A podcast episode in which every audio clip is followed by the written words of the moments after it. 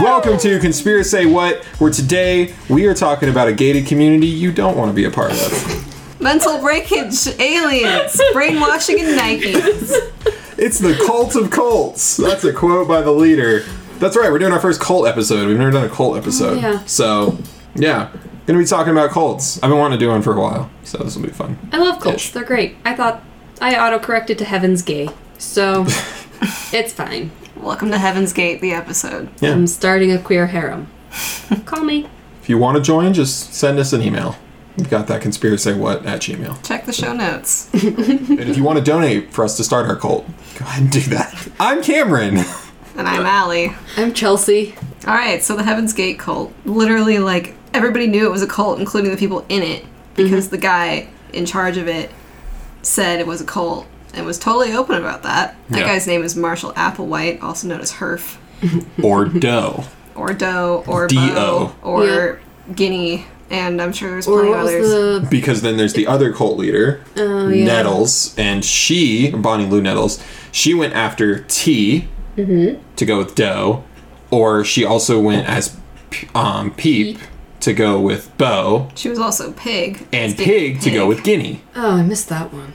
Yeah. And then there were others, but those were kind of the main ones that I- they're remembered as. I feel like the pig one couldn't have lasted very long. Like it sounds like a good idea at first. Like you'll go as Guinea and I'll be a pig. You say guinea, I say pig. Guinea. It was kind of Um, at the beginning of their cult run when they were like, we should start a cult. yeah. When they were going as guinea and pig, because it was kind of like they're the guinea pigs for this cult, I think is kind of what they were doing for that. They had a lot of dumb reasonings for doing stuff, but this basically started in 1972 ish in Texas, of all lovely places. At a mental hospital. Of all better lovely places.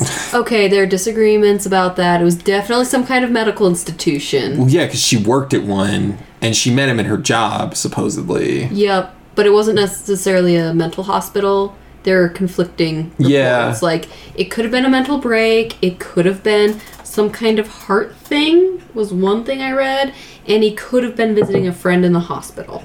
That's what he said, is he was visiting a friend. He That's what said he he, was visiting a friend. So I don't know if I believe that one. But yeah, I mean, it could have been. Maybe it wasn't a mental hospital. I mean HIPAA. so I guess we'll never know. Anyway, it started in Texas, um, and then it just traveled all across the country in a very weird way because it went like up through California, and then it kind of like went around and like zigzagged through, and then it went up again. They never really went on the East Coast, which I found interesting. They got Yeah. near the East Coast, but never fully over there. They didn't really pass the Midwest. They got to the Midwest and was like, "Fuck It this." was it was the seventies and the eighties. The East Coast was going through its own thing. That was they didn't have time for the West Coast cult stuff. They had their own art scene thing going on and a lot of drugs. Um anyway, they had kind of decided like just as kind of an overview of this cult for some people who don't know about it because you might not.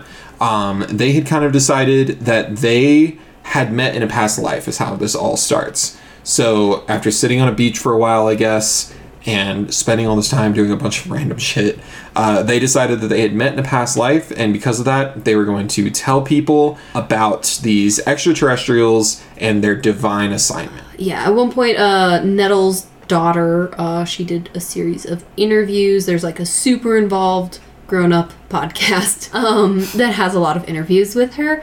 And she talks about this time period where Nettles basically went from like normal functioning human, like zero, to E.T. told me that this guy is the Messiah from Texas. Yeah. So it escalated quickly. Yeah, and this eventually leads to we're going to get into it a bit more about how it leads to it, but it eventually leads to one of the many cult suicides that we have. Isn't the So- second largest mass suicide? Second largest. I don't think How many it's the people second died largest. in Waco? Oh yeah. Uh, that wasn't suicide. It was suicide because they found tapes recorded. The FBI had snuck in audio equipment, and the Branch Davidians talked about burning down the warehouse. And then right after they had talked about that, they burned it down. So yeah, it was thought for that was started by the government. it was thought for a long time that it was until the government released that evidence. They had withheld that for a while. Yeah, That's so that's a whole other thing. 39, At least this one lot, doesn't but- have child brides in it. Cool, so cool, cool, so yeah, cool, cool. So Cult, cult. let's get deeper into this, kind of how Cults. this worked. Here's the timeline.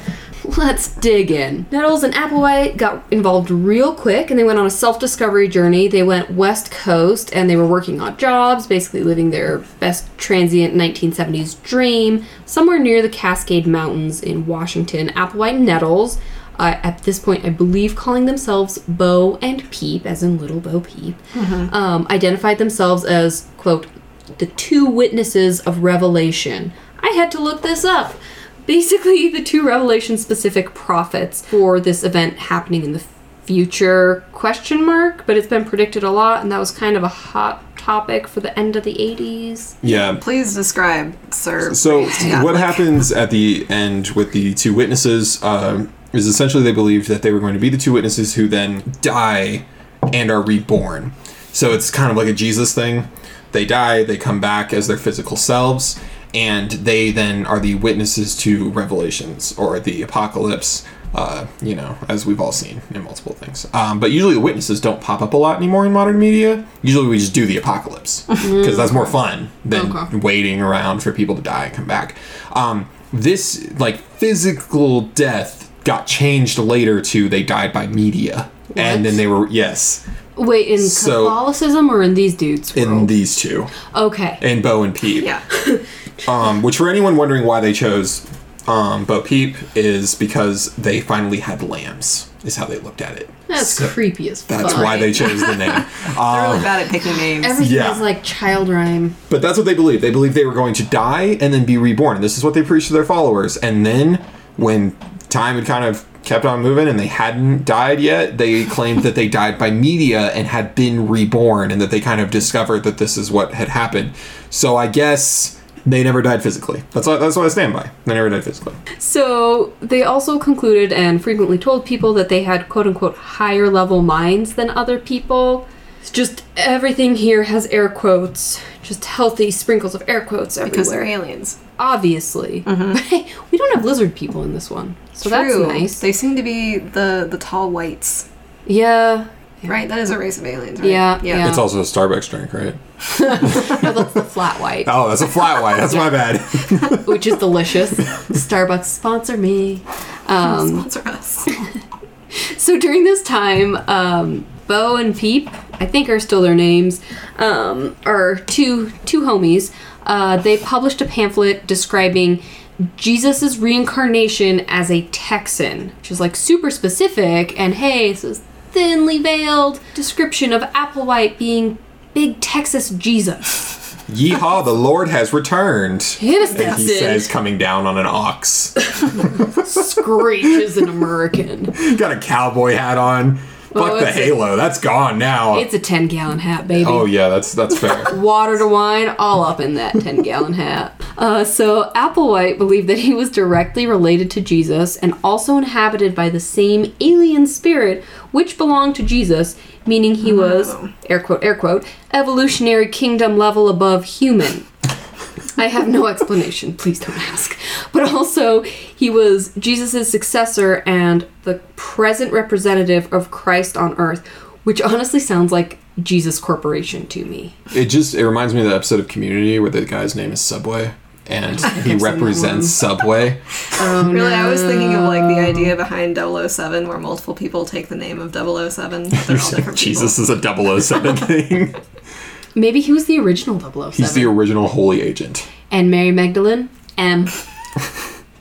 Um, I wanted to point out, since we're over here in the naming zone, this cult also went by a lot of things before Heaven's Gate. One of the main ones, I think, around this time when they started getting followers was Human Individual Metamorphosis, was one of them. Another was Total Overcomers Anonymous. Something was like some insanely weird name that I cannot find anywhere. I like listened to it on something and I can't find it again or apparently they called themselves something like the the crazy anti-sex pop cult or like something crazy with sex in it which made no sense since they're all celibate I think I came across that. yeah and i couldn't find it again anywhere Okay. else yeah that one was nixed for being too aggressive What was the first one? uh human individual metamorphosis So just him. Yeah, that's the one. I'm Yeah. thinking Just of. him. Yeah. And uh, there were there were others. They changed their name quite a bit before they finally landed on Heaven's Gate and actually gathered a large following. Identity crises happen. Yes. Also, they called their bodies vehicles on the Yes. regular, especially more towards the end. and there was a lot of other terminology that they used as well. Yeah. Everything had its own. It was like their own language, which is used a lot in cults actually. Yeah, for anyone who's not well versed in cults, they often change the terminology for everyday words because they're trying to disconnect you from normal reality as much as possible to pull you into their reality. It's a mind control tactic, but it's a very subtle one mm-hmm. in some people's minds. I don't really think it's that subtle, to be honest, because they give you a list of words that you now have to say differently. That's not super subtle. It's pretty large, actually. That's like the premise of George Orwell's 1984. Mm-hmm. Anyway, the most important term was vehicles. Their bodies were vehicles. Or are for the people who still believe in this. We'll get to that later, though. Okay, so during this time, they also began recruiting because you can't have a cult without followers. Mm-hmm. Um, otherwise, you're just a recluse. Um, and so they began recruiting at meetings or other religious organizations, and they often referred to themselves as quote unquote the two or the UFO 2 They believed that they would be killed, resurrected, and transported onto a spaceship to reach the kingdom of heaven. So they're like all caps. This is your nirvana. This is your Valhalla. This is your level up. The leveling up thing just sounds like Mario to me, but it's fine. Yeah, Um, they did use a lot of pop culture and sci-fi terminology. big old Venn diagram Yes. that's a donut here. That's like occult Christianity and sci-fi. Big donut. It's all it's all one. Um, so this sequence, uh, Cam already talked about it, but the the killing, resurrecting, and transporting that was called quote unquote the demonstration. Basically, a way to prove that their claims were valid, that they were talking the talk, they were walking the walk. They were in fact alien spiritual vehicles, public transit. They were in a vehicle. In a vehicle, or were they the vehicle? vehicle They were is the vehicles. human body. Yeah, yeah. yeah, yeah. At one point, do you identify with the vehicle, and it won't? Uh, and when does that end? They seem to talk about the vehicle as a separate entity. Like they'll say things like, "This vehicle has feelings for another vehicle." Yeah, that was in But- a couple of the exit notes. Yeah, but they don't refer to their actual beings as part of the vehicle. They're just That- like riding the wave here. that goes back to the whole idea of enlightenment Yeah. and ascension because as an enlightened being you are not bound by human emotion and mm-hmm. wants. Mm-hmm. Therefore you separate yourself from the human side which means when the human body lusts after someone it is the human body doing that like, not you. No, right. bad vehicle. exactly. Damn. smack it. Just smack it away. Well, depending on what you're smacking. It's the human one way it's you the other But the whole process here was basically shedding your humanity. Is they were trying to become less human with this like fat set of rules that they come up with. okay. later. So, one, linguistically, if there's a PhD student out there who needs a linguistic project, please map the evolution of self with identification of self in cult language. That would be fascinating, and I want that timeline. Um, Isn't it just the same thing that Rene Descartes came up with, which is just duality? It's just the idea that mind and body are separated. This is essentially what they believed. yeah, but I want to see the timeline of that with cult escalation That's fair. Yeah. because I think that would be super interesting. If anybody smart listens to our podcast, please do it. Because I'm sure shit not getting a PhD. So they get the first follower. Ding, ding, ding. They're officially not just a bunch of crazy people. Woohoo! Well, they are, but you know, with another person there too. I mean, Three's Company. You're less crazy when others validate you. Uh huh. Yeah, this was in Society. 74. Uh, that is Sharon Morgan has that title as the first follower. Uh, so she joined the two, and she also abandoned her family in doing so. But again, let's like let's not judge her too much because this was a pretty common practice in the 70s and like new age communities and hitting the road, finding yourself, whatever. Yeah. She lasted a month, and then the two were later arrested because of credit card fraud for using Morgan's cards. But at the time she consented to that, it was a whole mess. But during this process, they basically looked into Applewhite a little bit more closely. And uh, he ended up spending six months in jail in connection to a stolen rental car, which is no longer a rental car, it's just a stolen car. Womp womp. But basically, while he was in jail, Nettles went back to nursing for a short time, but then as soon as he was released, she quit her shit again, and they went back on the road. Yep. And it should. I, I do want to mention this because it is very, very important to their relationship. A lot of times, things like this happen where it's like a Bl- Bonnie and Clyde situation. It's two people that are in a relationship or whatever, or even like um, Scientology started in a similar way. He was in multiple relationships. He kept using that as like a bounce board to build up his group. Hubbard did, but in this case, they were not known to be sexual partners at all in any way, shape, or form. I would like to put in a moment of appreciation that there's no creepy sex stuff in this cult. yeah, actually, it seems like they were mostly successful in being celibate. Yeah, for the mm-hmm. most part, it does come up later, but it doesn't happen. Which I was like, at mm-hmm. least they were aware enough to be like, no, absolutely not. But also, I think part of that is um, Applewhite was fired from one university. He was like a choir teacher or some She's shit. an acting teacher. Acting? Oh, I thought it was choir. Maybe he was doing some other choir He did shit. a little of both, I mm-hmm. think, Okay. actually. So But- that's kind of Anyway, he was fired Yeah. for having a relationship with a male student. Um, so he was pretty consistently documented bisexual. So Yeah. part of me is like, hmm, internalized homophobia or successful cult leadership? Well, and that's what supposedly led to him being in a mental hospital, possibly Mm-hmm. because he was fired for being in a relationship with a male student. Mm-hmm. His wife left him. She took the kids. So he had kids. They're, who knows? He also now. at the time was a preacher as well. Mm-hmm. And Right, so was he- shunned from that. So he lost everything and had a complete mental breakdown, which is where he meets. Mm-hmm. But like mental breakdown could just be a criminalized documented homosexual because homosexuality wasn't taken out of the DSM until the fifth edition, which that is in living memory. which is why I believe he was in an actual mental hospital because they would have sent him there, or at least people would have pushed Mm-hmm. him to go there because of their perceived issues with him. So Mm-hmm. yeah, Yeah, Anyway. but now they're back on the road. Toot toot. Let's Vehicles contact some on aliens. Vehicle in a vehicle. this is about when they actually start being successful as like a full on cult. So this is the Waldport, Oregon incident, basically, Mm-hmm. Um, where they go and they have basically a seminar, and then they actually recruit like almost everybody that goes to it, right? Yep, so about 20 people. Mm-hmm. And they just straight up vanished from this hotel. They all just got in cars and fucked off. They like sold their shit, they stopped contacting people or engaging with outside community, and then they bummed around the US. yeah, and this was like September of 1974. Mm-hmm. So Yeah. right around the time we're releasing this. There seems to be a lot of turning points that. in September with this cult, so Oh. good timing. I yeah, I was like, oh, honey, no, it is not 1974. It's not 1974 it- now. Yeah. No, I it's thought that's what you were saying now. for a second. I was like, no, oh, we're oh, far no. past that. Rutro, I can have my own credit card. like, oh, there are So many more things are pockets in legal. my No, dresses. No, no, no. We're like we're what is this? It's not the 50th. Wait, what anniversary? We're not at the It's 50th anniversary. Not that. That's not what I'm asking. Okay, We're don't at like the 47th anniversary of this Great. of this meeting, right? Cool. Yeah. Cool, cool, cool, cool, Cool, cool, cool, cool, cool. Yeah. Math, it's hard. Anyway, all of these people disappear, just like straight up disappear. Mm-hmm. Which in the 70s is very hard. You just leave your front door and you don't tell anyone. Yeah. You Leave all your disappeared. identification papers behind. Yeah. You're like, oh, I pulled a Sybil. I have multiple personalities. Ugh. And they all just kind of pack up some camping shit and what little money they have, and that's kind of what they do. Is they kind of go around camping, whatever's free and cheap At this point, not gonna lie, this sounds pretty good. for But- now. Yeah.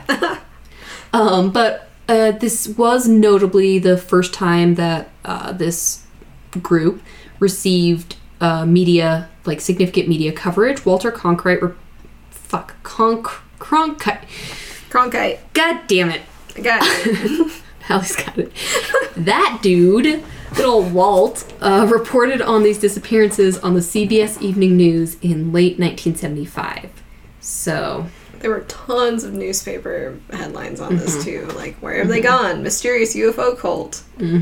but like, if you've made the CBS Evening News, like, shit, you've Hot made shit. it. Around this time, um, because nobody knew where these people were disappearing to, they actually didn't know that it was a UFO cult. They just knew that people were disappearing. They knew that there was like some kind of meeting happening and all these people were leaving, or they were being taken, or something. So people were actually kind of freaking out. Um, there were two men who were sociologists who went to go do an investigation on what they found out to be a cult because of a flyer that they found. So, based on this flyer, they went out into the middle of nowhere in Oregon, I believe, and they were like, "Oh my god, we've missed them." So they found a bunch of their literature in a trash can, and then apparently a car drove up, and they were like, "Do you want to join?" And they're like, "Okay, so you're the people we're looking for." And then they hopped in, they joined for a couple months, and they were split during this time, and they didn't. This was common amongst the cult is they split up people who knew each other. Another way to kind of separate you from humanity, separate you from things you know. Um, these two guys stayed there for a couple months, uh, only until the deadline, which was Christmas, because the guy had a family, so he needed to go back to his family. Um, but they stayed they stayed in secret in this cult, which he said was really easy. All he had to do was pretty much not say anything, and he kept secret notes on anything he could write on. And he was the guy who broke this to the world. He came back and they sold it. I can't remember which company they sold it to. it was Psych- popular science or something. psychology. Popular psychology, but he ended up breaking it with this other guy. They wrote uh, multiple articles about this. It was it was the front cover of Psychology um, of a Psychology magazine, and that's when everyone found out. Oh my God, there's a UFO cult going around. Which is not like it's not like the weirdest thing in the '70s. There were a lot of cults going around, um, all different varieties. Does God drive a UFO?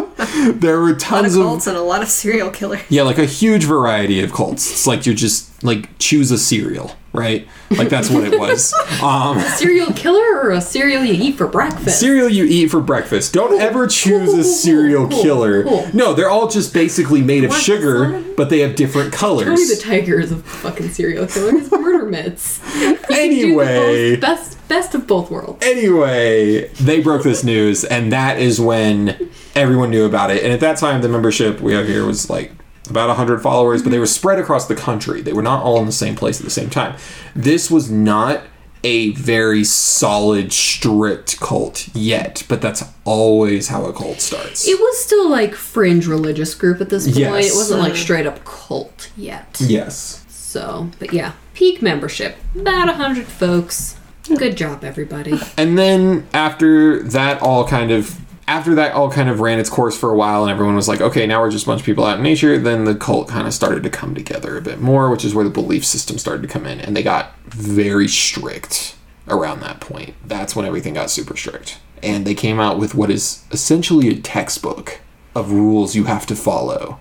The 17 steps, just in case anyone's curious, this is directly from the website, which is still run today, possibly by two Heaven's Gate members. It's hard to say who runs it, to be honest. Um, nobody has come out to say that they run it. But I will read through the first seven of these 17 rules. Um, number one, can you follow instructions without adding your own interpretation? In other words, can you just listen to what we say and fuck off?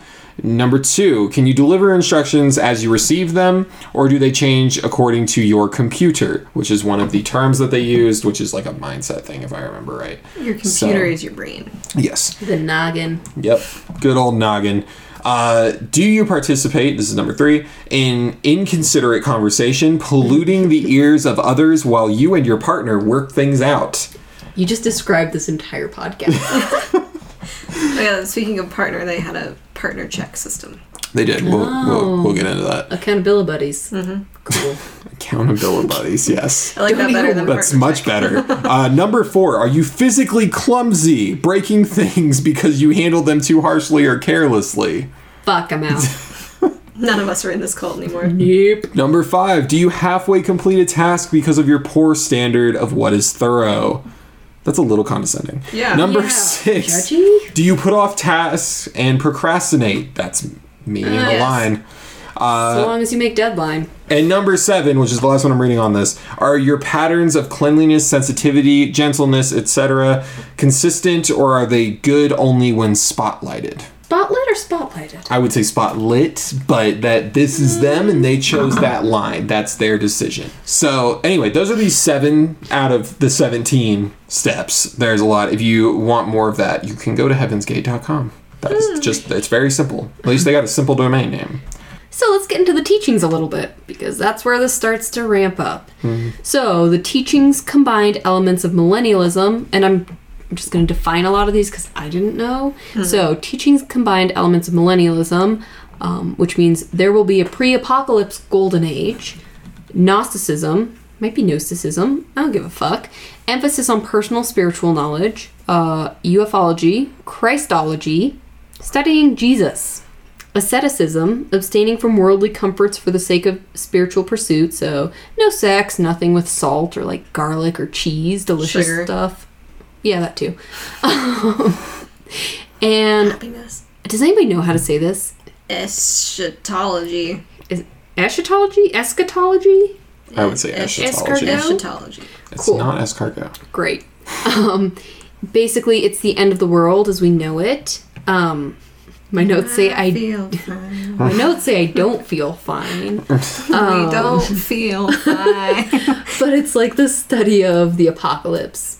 Um, s- mm-hmm. that obsession. Big with- mishmash of shit, basically. yep. Yeah. I've heard somebody, like a religious expert, describe this as a, technically a Christian offshoot mm-hmm. because fundamentally they read from the Bible. yeah.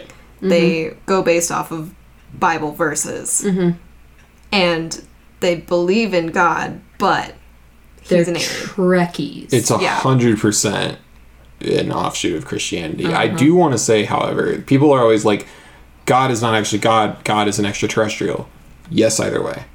It just means you don't live on this planet. That's Mm-hmm. he's an extraterrestrial. You are correct. You're very correct. There you. That's like saying to someone, "You're not a human. You're a being." sure. So basically, the part that Cam mentioned before, where they die by media, is about this time in '76 Yeah. when they're like, people will not leave us alone, so we're just gonna become reclusive nut jobs on the run.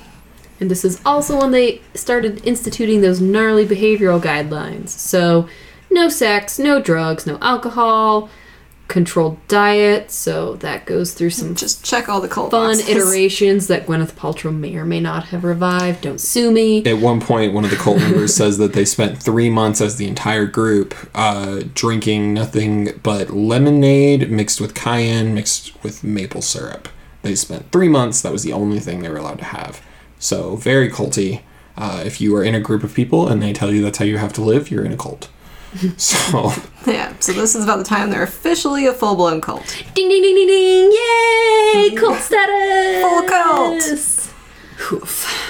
And so basically, the idea here is that if you follow all these rules perfectly and all these guidelines, you're going to become unhuman, which is the way to, at this time, I think, becoming an alien or like ascending onto the UFO to go through Heaven's Gate. the end goal is to become your alien self. It's mm-hmm. actually not so dissimilar from Scientology. It, they both have very similar belief systems. I went Mormonism, Mormonism with this one. I don't know if do the Just Mormons like- believe you become an alien though. No, but I don't it's like think the- so. There is some space stuff. In Yeah, there. it's like the planet afterlife thing, with like It's fair. many wives and populating your own planet and stuff. With Scientology, your current existence is not the one that you will actually face in your millennia outside of this body. So you turn into some alien thing. It was Hubbard. He was a science fiction writer. I mean, science nonfiction writer, apparently. um, but it's Subjective. whatever you want to go with. Um, but yeah, they believe that you were going to become an alien, and there are pictures of this, like what you become, and it's just, I mean, but you just become a standard Graylien. Like if you know what a Graylien looks like, you become a standard Graylien. well, it's more like the tall whites. Because the grays are tiny and gray. These are like the big, They have a similar like white. face shape though, and you've got Yeah, like that big, stupid little line on like a Teardrop mouth. head Yeah. with the big bug eyes. Yeah, they also had to change all their names. Um, which is another great cult uh, Oh, yeah. thing. Yeah, if you're in a group of people and they tell you you have to change your name and your name sounds very similar to everyone else, that's probably a cult. Um, So basically, they abbreviated everyone's first names into three letters, and they were almost always just three consonants. Um, they didn't, they didn't abbreviate it. They just chose random names. some of them were abbreviated. That's how they described it at first, but then I did notice that some of them were not related to their actual first names. And it- so the way that they were saying originally that would work is like your name's Cameron, so it would be C M M O D Y, and Odie is your last name. You so would it'd be be Commodie. like Camody. I still, I still just wish there was one that was Cody Coyote because I think that's so much fun. But, But- commodie sounds like a toilet. Um, so oh, the reason Chalote. the reason why so that people understand why Odie O It's like D hipster Y fusion food. and you typically add three consonants onto the beginning, right? Um, eventually, that they do change. I guess they ran out of combinations. I don't really know how that works, but I don't think that's how math or letters work. I don't think it is either. But you tell them that. Um, I can't. They're you dead. can't. That's true. Oh. Um, not all of them. Not all of them. Overwhelming majority. That's fair. Um, anyway, OD, ODY, they chose this because this is technically like the family name um, of the group. So because they were following these two leaders, that was the name of the leaders. They were the Odies. So then your name was based off of being Odie. So you became whatever Odie. They have all kinds of different Odies. How did they pick that? Because like, um, Odie means like subpar Yep. Oh. Means you're below them. okay. Well, I'm just like could have picked other like They could have picked anything. phonetics for probably. the scale since that's where they pulled their names that they stuck with from the longest. Mm-hmm. But um, mm. Yeah, Odie means something. It means like you're the lowest level of whatever this hierarchy is. It means like small entity or something. yeah. okay, so it means something in the real world, Yeah. not just here. Yeah. Yeah. Okay. And this is where it got even a little bit more weird. So they were trying to figure out how to like grab people, and I think kind of in a way grab onto the newest generation.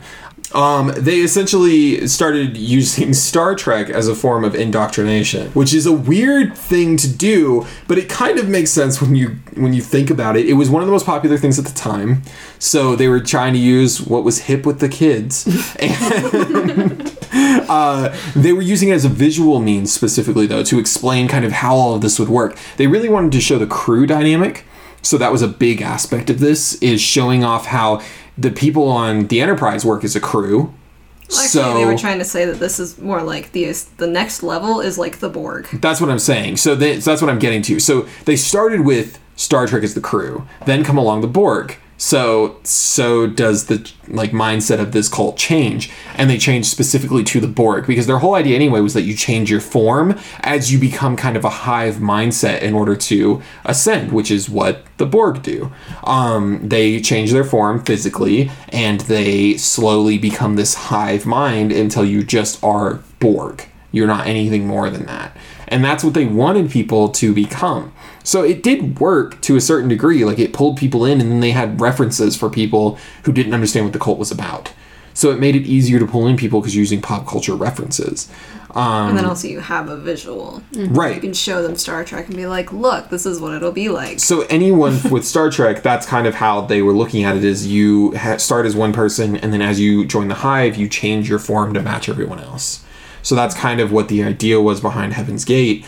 Um, they also had patches made eventually that said oh, away team as being a reference to Star Trek because they were all kind of like a crew. Mm-hmm. But their away team was that they were actually so you would think that would mean we're leaving and ascending. Like you would think that would actually be like the grim away team because we're going to commit suicide or whatever. That's not actually what it was for. It was actually a little bit of a lighter note. It was that they were the away team as in they were away from the ascension and they were going back to it. So they had come from We're there. away on Earth. Yes, they were away on Earth, so they were in their uh, parasitic form inside these human bodies, I guess. So, Mm-hmm. yeah, And I had interpreted the whole Star Trek thing because I hadn't come across the Borg stuff, but Borgs are terrifying. Yep. One, but um, I had understood it as almost a palliative measure to reintroduce um, like the cultural elements that humans seek and need, um, so that the like shared fandom, the the music, the fantasy elements, the storytelling that you see that are pretty much ubiquitous. Um, and then they were all like, hell yeah, this fandom works with our imaginary sky friends. This is, you know, cult leader condoned. Let's do this. And then it got worked in from there. So, yeah. Part of their beliefs are, did come from Star Trek. Like I think, I think a big part of this is I people. It's hard to figure out what the timeline is here, but I feel like the like physical changing form and like hive mind really probably didn't get fleshed out until the Borg thing came along. I think when they were watching the Next Generation, that's specifically what they watched for Star Trek. Um, I think that's when that kind of got fleshed out, and they were like, "Yeah, that's a great idea." So they just kind of elron Ron Hubbard that a bit. They also were only allowed to watch certain episodes, Yes. oh, certain curated episodes by Uh, okay, that Stowe and checks out. but then comes one of the most important points in the cult's history 1985 All right, so 1985 is probably the largest turning point of the whole cult, and probably the start of the largest downfall. Bonnie Nettles dies, a normal human tragic death. She's not a normal human though. They they did twist that later, but Oh, right. she had cancer in her eye or something, which I feel like is probably one of the most horrific places to get cancer. Um, she had the eye removed, but then her health still deteriorated, and she eventually passed. There's not a lot of information necessarily when or how because the cult tried to keep it secret. Her daughter speaks to that in some interviews, but it, that's tough. Yeah, Yeah, this is like the roughest part for the daughter for sure. The just so everyone kind of has backstory on this. Um, we don't have it in our notes, but I'll go ahead and get backstory real quick. Um, one thing that Nettles did do is she broke the covenant of the cult, but she was the cult leader. They do that. Um, they don't follow the same rules. She's not. Yeah, she's above everyone else. She had been writing letters to her daughter every month consistently since she left. She also just abandoned um, her daughter like everyone else did, where they're like, "Yeah, I'm just gonna abandon my family and leave." She had done the same thing, but she didn't fully abandon her. She wrote her letters. She didn't really tell her where she was or anything like that, though. But then the letters just stopped. The reason why the letters stopped started with eye cancer, which was around the time the last letter came in, which is she sent her in the letter, "Don't worry, everything's fine," or something. she said, like. "I am safe and well as of now," Yeah, which I'm pretty sure was a code, but I'm not sure. and then three weeks later, or two to three weeks later, she died. So it, it turned out that her cancer had spread, and she died. It's a very sad point, um, especially for the daughter who doesn't find out until months later. Nine months months, later. months, months later. She doesn't find out until almost a year after. By the time she finds out, so what happens to the cult is that for the thing we kind of talked about with Nettles is Nettles she ran the cult. She was like the dictator behind the cult. She was the brain, the brain, Oh, or yeah. the uh, computer in the vehicle. Doe was just he was just a mascot. That's all he was. He's the white man that everyone follows. It's honestly what he was. And she controlled everything. And she even controlled him to that point. So she dies and the cult doesn't have a leader anymore or a sense of direction, which is a huge hit to the cult. So they end up breaking apart. He sends everyone back to go see their families, which breaks the whole covenant of the cult. Breaks the whole idea of what they're supposed to be doing. And then That was supposed to be like a Rumspringa sort of thing, right? Yeah, and one person stays behind. They don't actually go back to the cult once they see their family. They're like, But everybody else does. Everyone else goes back though. Everyone else goes back to the cult. They stay home for like a couple weeks, and then everyone just shows back up to the cult anyway. and that's when everything changes. Because when they originally broke off, they're not supposed to die like this. It's not supposed. Not the cult leaders. They weren't supposed to die of cancer. Until this point, everything was supposed to physically happen. This Yeah, wasn't necessarily this was a problem. spiritual. yeah. Because what they were saying before is that by following all the rules, you would like physically change your human body into the alien and then ascend. But now we've seen that she can still die. Yeah. But not anymore because canon has changed. So the way the story works is it becomes changed once they all come back and Doe is like I've had this revelation essentially which is N- Nettles didn't die. She's actually with me now. She's actually with me more than ever. And her body didn't die of cancer. It or her vehicle her her vehicle actually burned up because she was ready to ascend like to that point. And just so everyone knows she was like her ashes were spread. So there is no body. Her ashes were spread across the beach. All of this happened though in the time frame before the daughter found out the cult had broken apart come back together spread the ashes all within the time that the daughter was unknowing that her mom was gone and just waiting for a letter every single day. It's a very terrible part of this whole thing. It's completely fucked. Yeah. Mm-hmm. They send two cult members to tell her who kind of like softball it to her and then she figures it out. Um and Well, actually, then I guess allegedly, uh, Nettles' last wishes is that they'd never tell her daughter. yes. But then they all felt too guilty, and so they went and actually told her, apparently. That whole thing kills me too, though, because if they actually did make the decision, that's a very human decision. And- they're trying to be unhuman. Doe does the most human thing out of everything everybody. He sends her this message that is like i'm sorry i wish i could do more. And it sounds legitimately heartfelt. It doesn't sound fake like cult leader fake. It does sound heartfelt and i think doe was struggling with the idea of i don't know who i am. I don't know what this cult is. And i don't know what's going on now that nettles is gone. Nettles was his support system. She was the person that he trusted most, the only person that he had, really, besides the cult. But that's why the cult ends up getting pulled together more aggressively than ever. Because they're the only thing that he has left, which he says in his return video. They're the only thing that he has now. Well, and I think they were very much partners. Like Yeah. they maybe called it soulmates or you know whatever reincarnations of various deities or deity figures, but they were partnered. Yes. Um, maybe not sexually, but um, I think I think there's a lot of loss there. Yeah. And even if Apple, Applewhite is a fucking jackass who essentially murdered forty some people, um, I, I feel for him in losing in losing a partner that way.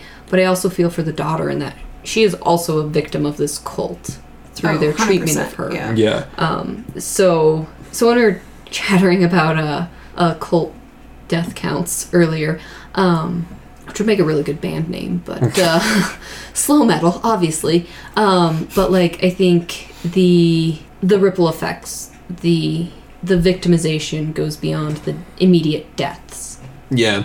And I, I want to keep this light. We usually keep these light. But, like, the last thing that I do want to say before we get back to maybe keeping it a little bit light, um, just kind of on a darker note, is I think the worst part about all of this for the daughter is learning the fact that her mother, who never told her her location, was about four hours away when she died. So, not very far. Four hours by car. So, you, I mean, she was literally within reach, and there were weeks that she could have had to go out there and spend time with her mother, or vice versa, and it didn't happen. Instead, Nettles chose to keep to herself and not tell her daughter. And I don't necessarily like. It's hard to say what the reason was. It doesn't sound like that's like out of shame or anything like that. I think she was just too wrapped up in having like owning this cult. I don't think Nettles ever believed a single piece of this. I think she just wanted the control. Oh, I think she was fully batshit and believed every word of it. I don't think she ever believed it. I never saw anything that said she believed it. Like that's a long time to pull off that charade. Yeah, I mean, We'll it's get true. back to this. We'll get back to it. We'll get back. We'll go back to it. But anyway, that's kind of the that's 1985, and that's like the whole turning point. We go real downhill. Yep. So Real bad. buckle up. Do you have got your about- exit, buddy? Ten, ten years left. This is where it gets batshit insane. Yeah. This is where it becomes like the Heaven's Gate cult. What's that, ET? you want me to eat chicken pot pie? Let's, Let's do put it on the this. internet. Okay. So we are into the early '90s. Heaven's Gate goes online and uses the Dun-dun. name Higher Source, I believe, as a business umbrella because they did do a lot of work, like early work programming, was my understanding. Yeah, I feel like they all. There was a point where they were actually living off some one of the members' trust funds, and that mm-hmm. eventually ran out. And so then they all had to get jobs, but at this point they could use computers. So they're Yeah. doing various jobs with like computer programming. And this is the act difference between like Act One and Act Two of this cult is Act One, Nettles and Doe. I don't know why I don't call them Doe and Ti, but Nettles and Doe, they were living large at this point because they had a trust fund and one of the guys, he his family owned like some huge like um what was it? It was some kind of that was a trust fund kid. yeah, but his family owned a bunch of other things too. So That they weren't thing. just He had a living off the trust fund. and the guy's Right. family was rich. thought so- it was oil. Maybe it was some kind of big Something like company, that. Yeah. but they were living in like what were described as essentially mansions. So they were living large. They had a lot of money. It was everything you'd expect from a cult. Act two, not the same thing.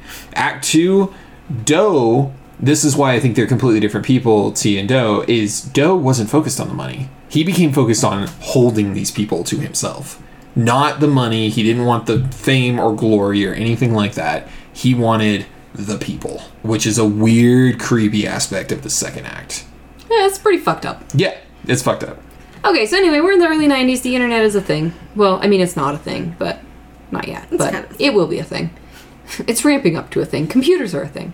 Um, beyond Star Trek. So, uh, Heaven's Gate is one of the first cults to recruit and proselytize online. I can't say fucking Mormonism, but I can say proselytize. Like, cool. Yeah, kudos to you. I don't know how to fucking say that word. Cool, cool, cool, cool, cool.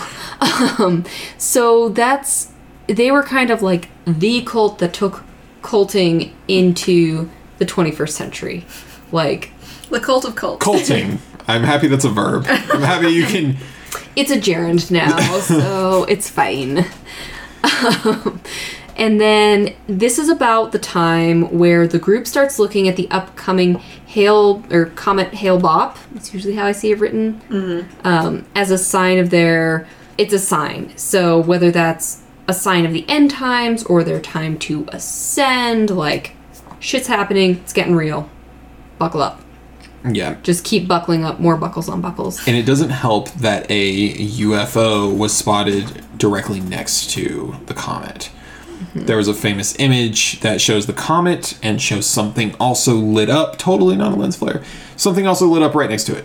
Um, We'll to. My theory is still an alien just like surfing behind it, like water skiing, they, but Just just go like, tether. Okay. See, Right that's that way. terrifying for this specific reason that I hadn't mentioned yet, which is that it's at a distance and a size that means it is multiple times larger than the Earth. So your version is scarier than what I say. Three times larger. But again, we'll get I there. regret nothing. You're welcome. Sleep well. uh, so anyway, they're also beginning to, to discuss how they're planning on leaving their vehicles. Uh, so suicide has been strictly ruled out as an option, as it doesn't allow ascension. This part confuses the shit out of me. Cameron, you're in. Okay. Um, so this part also confuses the shit out of me, but I'll stay in. Um, Good luck. so one of the things that they talked about is the fact that they needed to die in order to ascend. That's like the whole thing here. We've mentioned it before. Yeah. However, there needs to be a way to separate the alien spirit thing from the human body. Right. However, ignoring Act 3 of this cult, they choose originally that suicide, like they talk about suicide, but suicide is not an option. It is originally said that Doe is a completely against suicide as an option. He says you cannot ascend if you commit suicide. Obviously, this changes for them at some point. But one of the things that they think about, among the many things that they think about, um, is they consider learning how to gun. Right? They consider learning how to have guns. So, um, All right. that's apparently something that's talked about. And what this means is they would do what the Branch Davidians did. Um, for those who don't know, that's the whole Waco Texas incident. Uh, it is just like a large shooting spree back and forth between the FBI, a tank, and the Branch Davidians. So basically, And- death by martyrdom, right? Right, death by martyrdom. And that's what they were thinking about. And then they all decided A, Too that's painful. painful. very painful. B, it's very difficult and convoluted. And C, this is the most important aspect out of all of it, is they wouldn't die together necessarily. And they were afraid of leaving people behind. So they were afraid that some yeah. people would survive the battle. Part of the problem is they figured that not all of them would necessarily die. It would leave probably about half the cult maimed or injured and probably arrested, Yeah. which would totally ruin everything. Right. So they discussed they discussed multiple things, but they didn't actually come to a concrete idea. And then it kind of got tabled for years because they didn't have an idea of how they were going to do it. They actually were stuck because their own beliefs didn't allow them to do what they needed to do.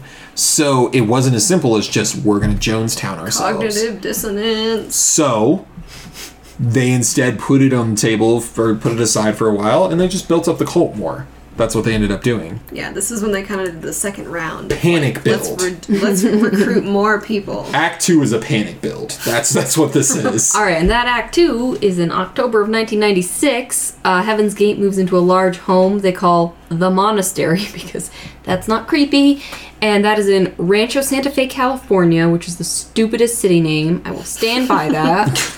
Um, had some discourse about this earlier.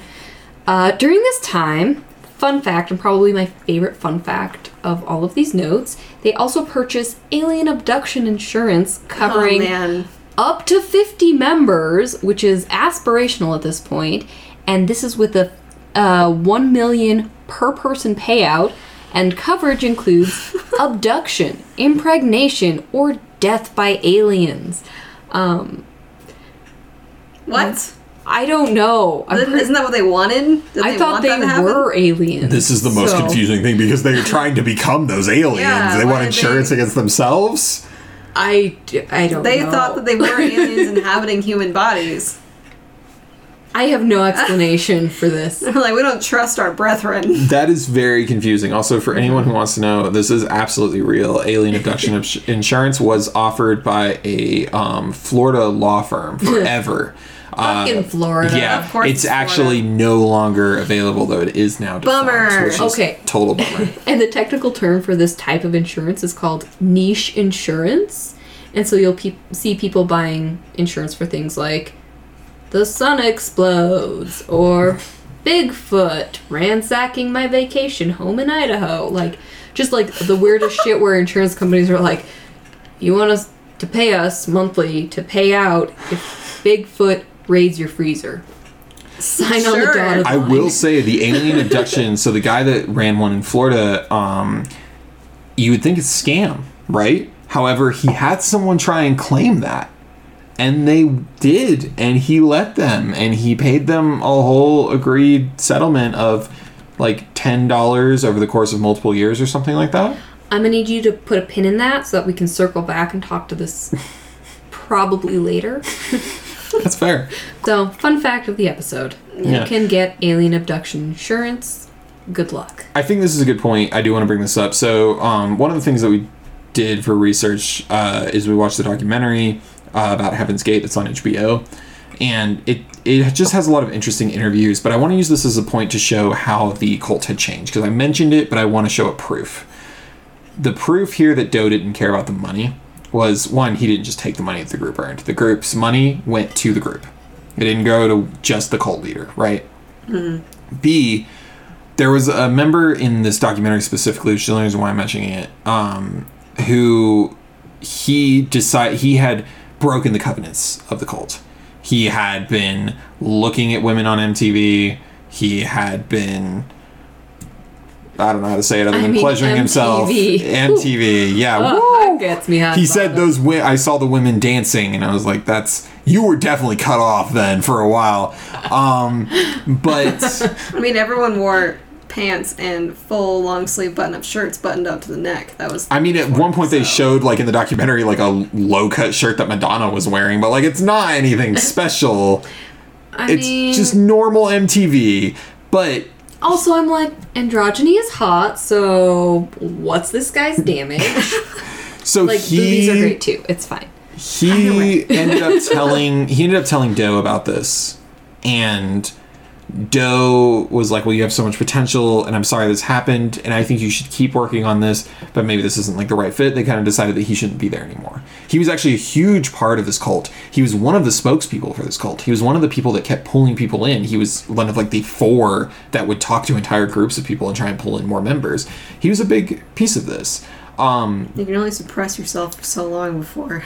but he, It doesn't and and I will say as far as the Stop it. documentary continues, he still believes in this. Um, but he left the cult, but the because he left the cult, you'd think, okay, well he's just thrown out and they don't want him anymore. Doe bought him a plane ticket to to go wherever he wanted and gave him six hundred dollars cash. So Doe didn't just leave him. And I will say that there is some part of me that like appreciates that he didn't just abandon this dude. Even though Doe is a complete piece of shit, he didn't abandon this member. It wasn't about like you have to follow me or else. And that's the weird thing with this cult. And I think that's part of like, for me personally, my fascination with this is that like, there are these home videos, and it's like them celebrating Christmas and like cooking all together and being just like a goofy chosen family. And I think chosen family is a really valuable thing and really important to so many people.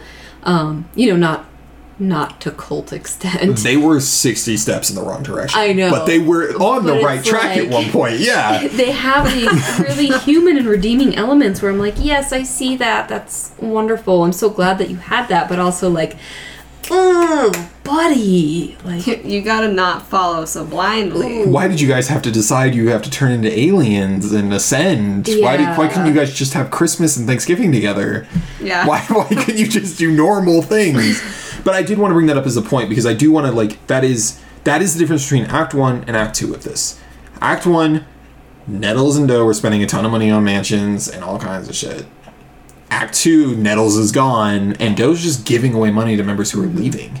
And that's a huge difference. You n- you do not see that in a cult. It does not happen often in a cult. This is a really weird cult. It is. Just the fact that they call themselves a cult is something Uh-huh, completely different. Like Yeah, there is a video of him where he's saying, "Some people are calling this a cult. It is a cult. It's the cult of cults." bouncing off of that and to show even more about like kind of in the situation they were in we talked about how the sex stuff didn't really happen in this cult like you see in other cults. Mm-hmm. Again branch davidians he had child brides. You have other cults like the Bikram cult which is a famous for its sexual assault right? It's like pretty much start a cult, like, let's get weird. yeah. Mm-hmm. And not in a good, weird way. exactly. And usually it comes from someone who's working who like moves up and works directly next to the leader. So this is an important point to bring up which is that doe doe as we know he had a sexual relationship with a male student of his so mm-hmm. obviously Forever he's ago gay now, but yeah. so that is an aspect of him but he has not embraced this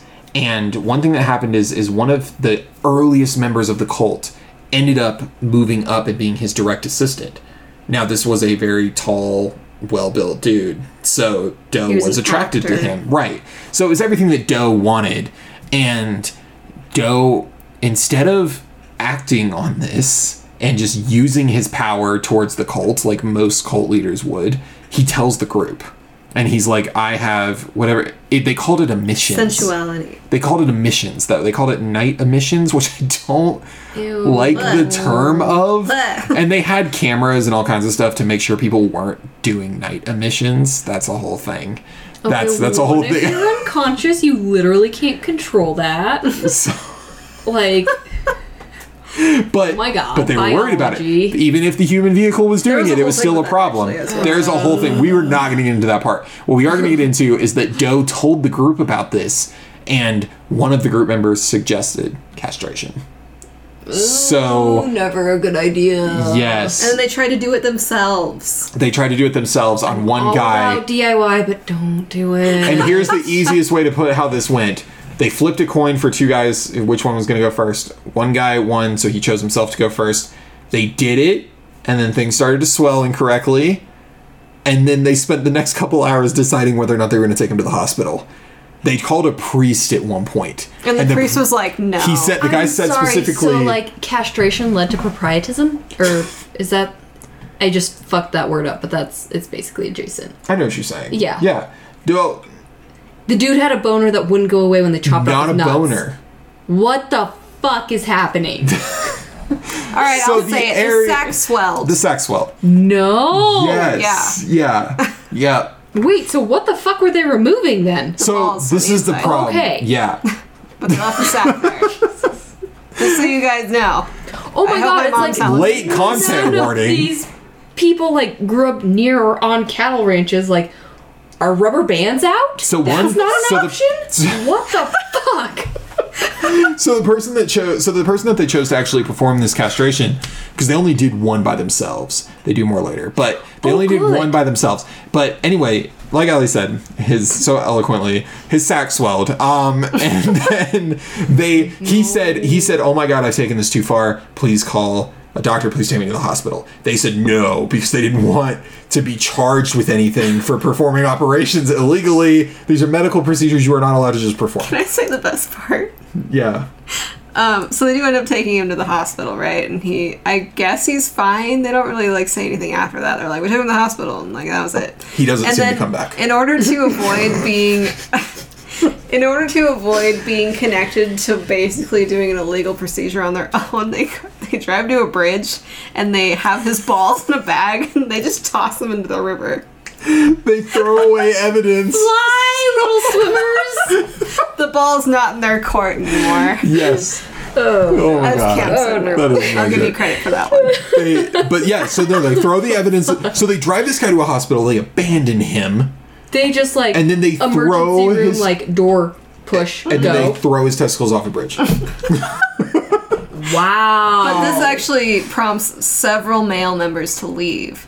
Because actually, as far as our ideals go, this kind of feels like a cop out, you know? Because you Right. should be like controlling your mind to not have desires. But instead of doing that, they've just cut off the part that requires desires. yep. And so a lot of people ended up leaving after this incident Yep. and, And, refusing to get the castration. But and- after that, all of them went to professional doctors to do they it found a doctor who would perform it.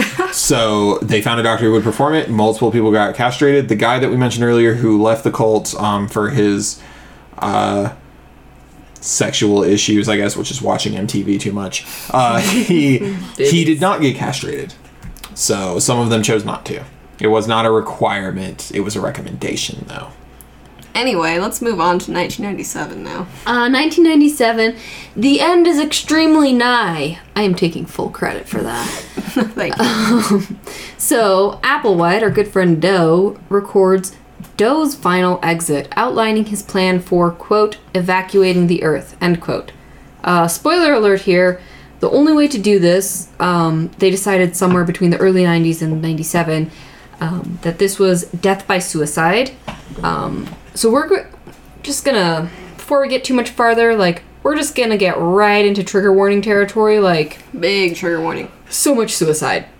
A lot of suicide. Like big trigger warning. Yeah, this is a big maybe moment. um I'm amazed you made it this far, but also like maybe just skip like 10 minutes forward. Inc- including Do, there are 39 members who are gone now. So, yeah.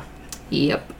So we're on the downward slope of this. Um so the comet Hale Bopp uh, with the spacecraft trailing behind it, um, air quotes again, was the sign of quote closure to heaven's gate, like doors closing, It's your last chance. shit or get off the pot. Um, and apparently they chose Yes, to their get off the famous slogan Join Heaven's Gate, shit or get off the pot. We're getting off the pot. oh my I regret opening my mouth. so- um, so, in theory, uh, in this belief system, after their deaths, a UFO would take their souls to another quote level of existence above human end quote. The followers, in advance of this um, evacuation, uh, they all videotaped farewell messages. So, March 22nd to the 26th of 1997. Um, again, big old trigger warning. We're talking about a lot of death here, and um, I'm including all the details. So, the followers died by suicide two at a time by ingesting phenobarbital mixed with applesauce or pudding and a vodka chaser. They then secured plastic bags around their heads to induce asphyxiation. Uh, my assumption is that this was the backup plan. Just cover all the bases. Yep, exactly. After a member had died, a living member arranged the body. They would remove the plastic bag and arrange the body on the bed, covering their faces and torsos with a purple cloth. The followers were dressed in identical black sweatshirts and pants, so sweatsuits, black and white Nike decades. Uh, they reportedly got a good deal on these in advance of this event, and then it was very promptly discontinued by Nike. Um, Yeah. And they also wore armband patches that read Heaven's Gate Away Team, which was an homage to the Star Trek universe. Right. And I want to say with the Nikes, they specifically chose the Nikes because it was a good deal. Everything else they apparently were very like critical about. But then the Nikes just came along and they were a good deal. So they went with them. I, mean, guess you got to do that. Yeah, as long as all the It same, I worked guess. aesthetically, it worked financially, like, all right. Yeah, and one of those pairs, uh, or not one of like the pairs that someone wore, but um, a, like the same exact type of Nike, uh, the Nike Decades, which were discontinued. Someone found those in their storage unit years later, Unworn. and they sold them on I think eBay for I think I read anywhere from like five thousand to six grand. It was And- six and something. It was they nearly seven grand. and they specifically advertised this the listing with Do's face, which is awful. Yeah. But they specifically use the suicide to, to do that. But if you have Nike Decades, they might be worth a lot of money. Will I judge you? Yes, because me- mem- murderabilia is fucked up. True, You true. remember. Okay, so back to this nightmare. Each person had on them a $5 bill and three quarters. So the $5, basically every time a follower left the house, they kept the $5.75 basically on them. So $5 for covering the cost of vagrancy laws. If they were harassed, given a ticket, whatever, boom, they were done. They were out. And then quarters for calling home from payphones. So this was kind of an uh, surviving members clarify that this was kind of a, a little bit of a tongue-in-cheek moment of like, yep, we're leaving the house. It's the final time. We are bringing our five dollars and you know some cents to in case we get charged for vagrancy and in case we need to call home. The deaths occurred uh, between March 22nd and 26th, and it was in groups of 15, 15, and 9. Applewhite was the third from last, with only the final two followers being found without the group's rites. Prior to the end of the deaths, packages were sent to Heaven's Gates affiliated or formerly affiliated individuals and a few media outlets. Uh, those packages contained a letter and two VHS tapes. One of the tapes was Do's final exit, and the second tape was the farewell messages from the followers. The letter, um, like you can find it online. Uh, I just got the cliff notes because, whew.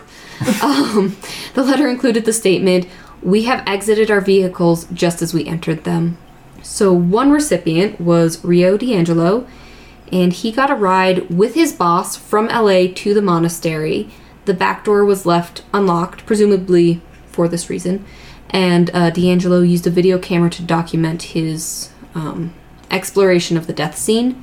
D'Angelo, at the time he was calling anonymously, left a tip for the San Diego County Sheriff's Department at 3:15 on March 26th, and he suggested that they quote check on the welfare of the residents. You can find the full transcript online.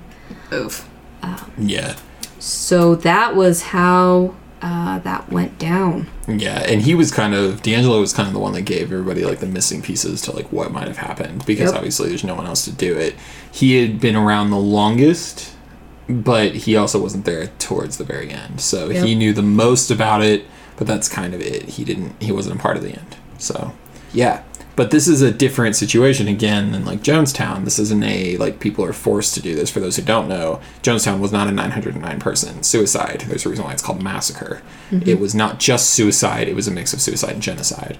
So this, however, is different. It seems to be just straight up suicide. But also, something that people don't mention very often is that I think nine people survived this. Not necessarily survived, but like didn't do it and left. Right. Left. Yeah, there were people who left in advance. There were people who were maybe out in the world doing their thing, hadn't made it back, um, who did or did not. It went both ways. Yeah, and the guy who we mentioned who left, um, who was given six hundred dollars and a plane ticket to go wherever he wanted, wherever he needed, he still around. He did a lot of interviews for the HBO documentary, um, and he still believes in it. He does think that he's going to ascend. I don't know what he thinks about them. Um, we didn't watch the final episode of the documentary, but I don't know what he thinks about their ascension. What I do know is that he thinks that he can still ascend. So he's still working on that. But who knows you know who knows what he'll do. Obviously there's from what i can tell he still doesn't believe the suicide thing is an option. That was the belief at the time. And he left two years before they committed suicide so he left before their views somehow changed and we don't really Well, have a good handle on that as I a guess society. now is a good time to mention that the website today has an entire section on why we are against suicide. It is, um, quote, our position against suicide. Yep. So they, I don't know, like it's it's a weird note there where it's like, are you shunning your other members who did commit suicide? Like, are you saying they didn't manage ascension, or are you saying, well, they did what they had to, but now we don't condone that? Like, I don't really get what the point is with that. In my mind, I'm interpreting that as the remaining members of this cult, of this belief system, do not see this death rite as suicide. And I see it as a fully realized death rite because Yeah. so much care was put into the method of it and so much care was given to the bodies and the bodies for their own sake wasn't like in Jonestown with like the creepy facing towards Yes. Jones. It was like they were they were cared for in their death, um, and part of contemporary um, death positivity movements recognizes that there's a large disconnect between the death and dying process and the survivors. And so the survivors, the chosen families of these people, they they cared for these bodies. They performed those rites themselves, um, and typically that is a sign of respect to to the the deceased. Yeah. So, I think sociologically, um, that's very interesting, in that it should be respected as a death rite. Um, I do also think it's a murder by cult. Yeah. So, Yeah. I think it was something projected onto the cult that wasn't necessarily part of their beliefs. I think it was fully like an Applewhite idea Mm-hmm. because, it, like we keep saying, it wasn't part of their original ideology, and it still is not post this incident. So Yeah, I think that this one's weird because again, it wasn't necessarily forced. Was it coerced? Yes, like absolutely. so much A lot of coercion. coercion. yeah, But- I mean it's a cult. I mean, it was manipulated, it was coerced, there was like layer upon layer, and it's that thing where people. It started out as a pretty mainstream religious organization or Yeah. spiritual organization, and then it just like, you know, what, 20 minutes ago, we warned you to buckle up, and then buckle up some more And I want to say that on a, that harness. a good way a hard a good way to see whether or not someone is trying to manipulate you is to pay careful pay careful attention to their mannerisms when they're making those videos like uh, like Applewhite made which is if you watch the videos that Do made um, especially towards the end like I watched one of them which was the one of the later initiation videos I did not watch any of Yeah. them. There was no fucking way. I watched one and I realized like I ended up going back and then rewatching it and like timing it. I realized he didn't blink for over thirty seconds at one point. No, point, dude which is an intentional thing. eyes. But it's also like it's intentional. It's like if you like watch those videos, notice like the mannerisms that he does because it's he won't blink for long periods of time, um, especially on the key things he's trying to get across to you. He will smile periodically, but it's never real. It's never something that's legitimate or it or feels like familiar, I guess. And he will talk in very like almost condescendingly soft tones, like a child. Like it's kind of like you get talked to like Steve from Blues, Blue's Clues. Like you, it's like a similar thing because they're trying. bring up Steve. They're trying to put you in a place where you're below them and where you feel like that, so that way you feel like you have to go to them to be helped. And that's what he did. And I feel like these people, like you said, it's it's murder by cult, Mm-hmm. but it's a different kind of murder by cult. it's that manipulation. It's paternalistic and just that like that father knows best Yeah, that's exactly what it is. aesthetic. Yeah, and I mean, thank God for at least the people who did manage to leave it without getting caught up in that. Mm-hmm. But Yeah. unfortunate that 38 people went with him. So that's basically the story of the cult. Right. and it doesn't really end there because there is apparently it's still kind of out there. Yep. I don't really understand how their beliefs have evolved at this point because But it is translated into German. oh, If you need I guess there was a need there. I think it was a voluntary thing. But yeah, I guess this hasn't really ended, but to me that seems really strange because it seems like their Act 3 beliefs mm-hmm. were that the last chance was to get on the UFO behind that comet, mm-hmm. which will not be back, if at all, for a long time. So I don't really know what they think after that. I didn't really find anything in the aftermath. However, we can talk about it wasn't just the cult that said anything about a UFO behind the comet, as you kind of mentioned earlier. The the UFO sighting, quote unquote, was um, what inspired them to go through with their exit choice. As horrible as that sounds, they didn't actually come up with it. Some other guy, um, a mere six days before I came into this world, November of 1996, And that's really all that's important. um, some guy who was an amateur astronomer named Chuck Sh- he announced on a random radio station that a giant spacecraft that was probably three times the size of Earth was following the Hale-Bopp comet. And so that's what kind of sparked this downfall of the cult. Was they were like, "Oh my God, here's our chance. This is the UFO." And that's another thing that I didn't notice with the cult in their history is they didn't really like have UFO sightings regularly, you know? Like they weren't like apparently when they were camping they had people watch the heavens as they called it every hour.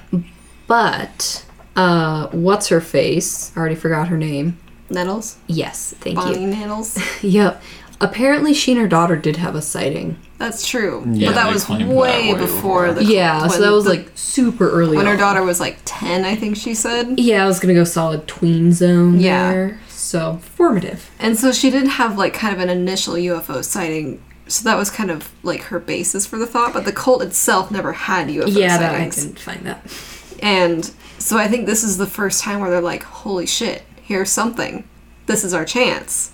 And this is obviously the last chance. According to their site, I'll just read the quote here. This section on the site is titled Hale Bopp Brings Closure to the Heaven's Gate. But this says Hale Bopp's approach is the marker we've been waiting for, the time for the arrival of the spacecraft from the level above human to take us home to their world. In literal heavens, our 22 years of classroom here on planet Earth is finally coming to conclusion. Graduation from the human evolutionary level. What the fuck? Straight up cult shit. Um, but it was later found out, not much later, pretty quickly, discovered that it was just a star. I still like that it was an alien like Wakeboarding. wakeboarding behind a comet. Like I think that would be great. That makes me happy in my brain. Like that's the happiest thing in this whole thing. Yeah, so it, I just think it's interesting that this actually came from an outside source, that there was a UFO following the comet. But now the, the, the comet sighting in the 90s, the late 90s, is directly attributed to this cult happening now. If you look up the Hale-Bopp comet, you get the Heaven's Gate story. So it's pretty much eternally connected, which is unfortunate. Sorry, Hale and Bob. So I just wanted to kind of get into like some of the cult mentality stuff here, like kind of how this happens, what it means for people. Part of the conspiracy here for me at least is did the leaders actually believe in what they were preaching to these people? So like Nettles specifically, she was alleged to be into the occult and like she was into astrology and stuff for sure. I don't know, it seemed more like she was more into this for like the control stance. Like she wanted to be she was known as like God, basically, by the end of this cult. She was supposed to be God the Father, and he was Jesus. Yeah, I I don't know, just because I have recently listened to some of those interviews um, with the daughter, like it sounds like she was in a steep decline into batshit, and that's the the technical term there. Um, she might have really believed this, but also been into the control like that happens, or like that thing where you're like so busy convincing other people that you have to believe it because that is Yeah. the worldview that you are clinging to. It's just this cult is so weird because there's like very little scandal. It's fucking bizarre. I just it it's it's honestly just kind of straightforward, as horrible as that sounds, but like I mean, the biggest scandals are he got put in jail for six months, and then his entire group committed suicide. Which that's mm-hmm. that part's a huge scandal. But like, there's no sex scandals or violence scandals or anything in between, which is weird. it doesn't, doesn't seem to be any corruption. I mean, it was pretty straightforward the whole way through. So for me, I, I guess it's really hard to discern like what their motivations were. I don't know. It just seems really like weird to me. But then like Applewhite as well. I guess he has more of like a backstory here. There's discrepancies about whether or not he actually had like a big mental break or if people just made bad decisions on putting him in a mental hospital or what it what it was. But there's definitely some kind of mental disturbance that could have happened, whether it just be he lost everything all at once and kind of broke, or if he really actually lost his mind. It's kind of hard to tell. I just, I just, it's hard to tell for him too, like how much of it was actually cemented into his brain and how much he actually like believed, and how much he would just kind of got sucked into and had to keep going. I don't think he had to keep going. I think originally with Nettles, I think he was just following. He was just a follower what like I'm saying with like else. keeping going is like after Nettles dies. That's what I was about He's get kind to, of yeah. already like so deep into this. Like, what is? Mm-hmm. He can't just leave everybody. It's But I that think- like kid thing where like you're already so invested in this lie that like yeah, I think he could have though, because he offered himself an opportunity to leave, but then he called everyone back. Mm-hmm. And I think that's where he had decided I'm going to continue this. And I think the only reason is because he didn't have anyone. He didn't have his kids anymore. He didn't have his wife anymore. He spent years away from them, like over a decade at this point. So like he had no one. He had no life. Well, he and had no another weird thing with that is he actually made all of the cult members marry him. Yes, that was another. They had a whole hmm. ceremony where he basically married himself to the cult, and they all wore wedding rings. I think I read that and immediately mm-hmm. repressed it. Like, So, nope. like, I think it You- is fair to say that he did most of this out of loneliness. Like, this was his community, and he just stuck with that. I think yeah, and I think at the end that's what he did. I think he didn't want to go alone, but I don't think he wanted But he's to also stay fucking anymore. insane. It's, Well, I think he didn't want to stay anymore. I think he was kind of losing it, and I think mm-hmm. he wasn't. I don't think he was able to cope with life anymore. I think he was ready to commit suicide, and I think he needed other people to do it with him. And that's, That's just what I was- honestly like the dark, where I was going, harsh is, like, truth. I think he's the one that fell and kind of projected his suicidal mindset on the cult and changed his entire doctrine to make that what they were supposed to do. I think it was all him. I mean, obviously he's the leader, mm-hmm. but I don't know. It's hard to say like this the the way he talks about some of this stuff. Like he talks about it like it's science fiction. Because there were multiple times where I heard him talking about like dying and ascending as like mutually exclusive things where he would say things like well when we die or like or when we leave our vehicles you know however you want to call it mm-hmm. and it's like well, which is it dude But I mean, is that him understanding that this is designed like he knows his audience? Like he knows that there's an us, there's them, and the us audience doesn't need the the layman's terms. yeah Like there's definitely that code switching that That's is true. probably occurring. Um, but honestly, like when I hear religious people talk about the afterlife and religious ideology, like it sounds like sci-fi to me. I think faith is a beautiful thing and organized religion is something that people find a lot of community and validation through, but like it, it baffles me. It fucking baffles me. So, yeah i just i don't know this cult is just so strange to me because i really can't figure out what the leaders were in this for or like what they actually thought about it i don't know they didn't really seem to gain anything from it other than like they had followers They did in Act One. Mm-hmm. Act One of this, they gained a lot, and that's why I still Yeah. think Nettles wasn't in it for the right. I, she wasn't in it. There's not that there is a right reason. She wasn't in it for the for the same reasons that Do was by the end. She wanted the money and the people doing what she said, and I think that's honestly she just wanted the control. That's what I felt like. I think she was a pragmatist, and I think she probably recognized the financial benefits of being in power over people. But I think she really did believe that, you know, all the meta- metaphysical bullshit. Yeah. So, Yeah, but talking about believing, also, I just also think it's wild that so many of these people in the 70s were just like, yeah, all right, sign me up. Like, immediately. Mhm. Like, 20 people in one seminar, their first seminar, were just like, let's go. but like at this point, was it like speculative, or was it like, oh, this is a new cusp of things going on in the world that we need to explore? Like, hey NASA, are we looking into this? like, Yeah. I just thought it was interesting also So- that the majority of these people joined in the 70s. Mhm. And they got almost nobody to join them in the 90s. This did not work in the 90s, but it worked so well in the 70s. Yeah, it's like cults in general. Like we've talked, Ali and I have talked about this before. It's it's one of those things where you you kind of see now that society's more connected, and you see that they're like it's not just you and a handful of people that believe something that you really believe in. It's you and a million people that believe in mm-hmm. the same exact thing you Yeah, you believe. can you can find a Reddit thread, you can find a Twitter thread, you can find anything, and there's like you can believe literally- you can believe that bagels are going to kill humanity, and there's someone out there who believes the same thing. oh my god, does this cult exist? it probably does. Gluten free for health benefits. It's got to exist on Reddit. But that's the thing is like you can believe the most insane thing that you want, and there's there's going to be a group that You believes can that with you, Somebody. and you don't have to mm-hmm. join like this covenant with them. You can just believe that with them and talk about it on a thread. You didn't have that in the 70s. But what you did have is a group of society that's longing to connect with people. So what they found was, oh, these people believe mostly what I believe, I'm going to follow them because the people over here think I should be wearing a suit and tie and think that I shouldn't be camping out in the woods for three months. Well, I And feel like that's what really got people with this cult is a lot of the. They had a lot of vague questions to try and suck people in. Like, have you ever entertained the idea of what happens after death? And it's like, yes, everyone has. That's like literally just a human thought. And things mm-hmm. like, have you ever entertained the idea of UFOs being real? And just like all these like vague questions that, yes, everybody thinks about this. But I think like the current statistic is somewhere around 50% for people in the US thinking UFOs exist or that extraterrestrial life is a valid possibility. Mm-hmm. So, And it was pretty big at this time, too. so yeah, for sure. I'm sure it was more than 50. For sure.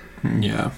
But um, yeah, there's also a question of like what type of people become cult followers, and there's varying ideas of this because some people say there isn't anything that makes you a specific type of person that will follow a cult, and some people say.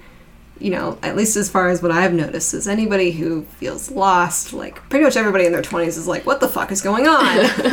and so you're like, I'm looking for anything and everything that will give me a sense of direction. Yeah. And so you kind of fall into these things. I- well, and it's that identity through tribalism, which is just such an inherently human thing where you're like, you like the color blue, I like the color blue. Let's color with And blue And especially crayons. like at this time, becoming a hippie was like you joined a community. Uh huh. So or a commune, Yeah. depending. exactly.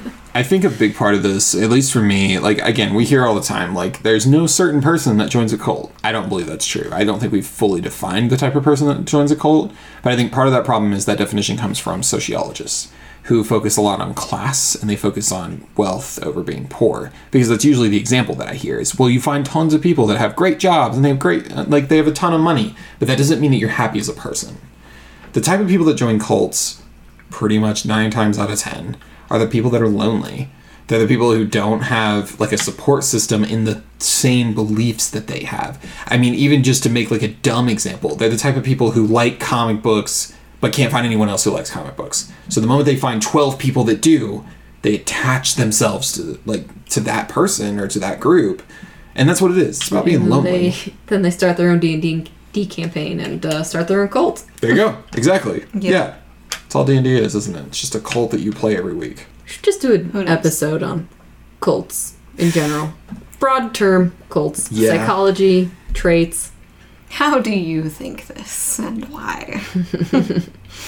That sounds depressing. there are some things like just to kind of end the psychology of a cult thing just to maybe maybe you're sitting here listening to this and you're asking yourself am i in a cult it's a total possibility there are still cults around they are a lot less common than they were around this time And most of them have a significant online present. yes presence. Either they But have an online the- presence or they prevent you from using technology. Entirely revoke online. Yeah. usually they have both they have an online presence but you do not as a member that's typically Oh, yeah, I've what seen that happens. it's most Yeah. that's the most common one. Like the one with the woman recently who was mummified because Cole didn't know what to do with her oh after yeah, she died. Crestone. Oh.